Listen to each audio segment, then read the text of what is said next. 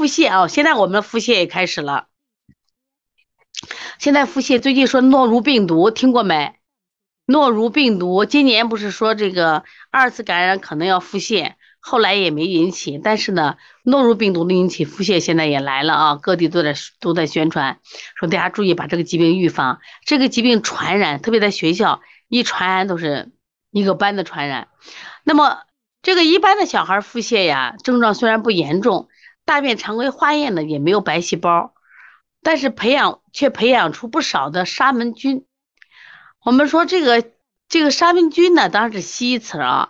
这个沙门菌会出现什么情况？就是细菌的十二到四十八小时就出现了恶心和痉挛性的腹痛，紧接着出现这个水样泻和发热和呕吐。一般这个发烧呢，一到四天才消退啊。所以这个病注意叫沙门氏菌。来，我们来看一下啊，这个怎么检查？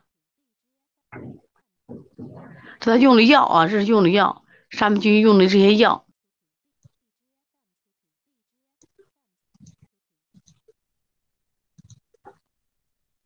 所以慢慢要学会怎么判断诺如病毒，还有我们的秋季腹泻轮状病毒，知道吧？啊，很多小孩腹泻呢，他总觉得可能是我们吃吃没吃好，对，可以理解。那认为我们细菌感染，那像这个要记住，这个这个沙门氏菌。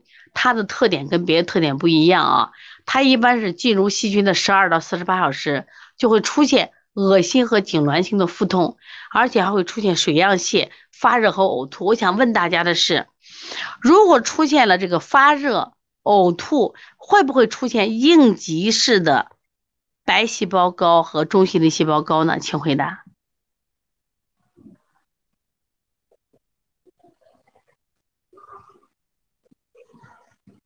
对，注意注意会啊，因为他会这种腹痛嘛，所以他也会注意。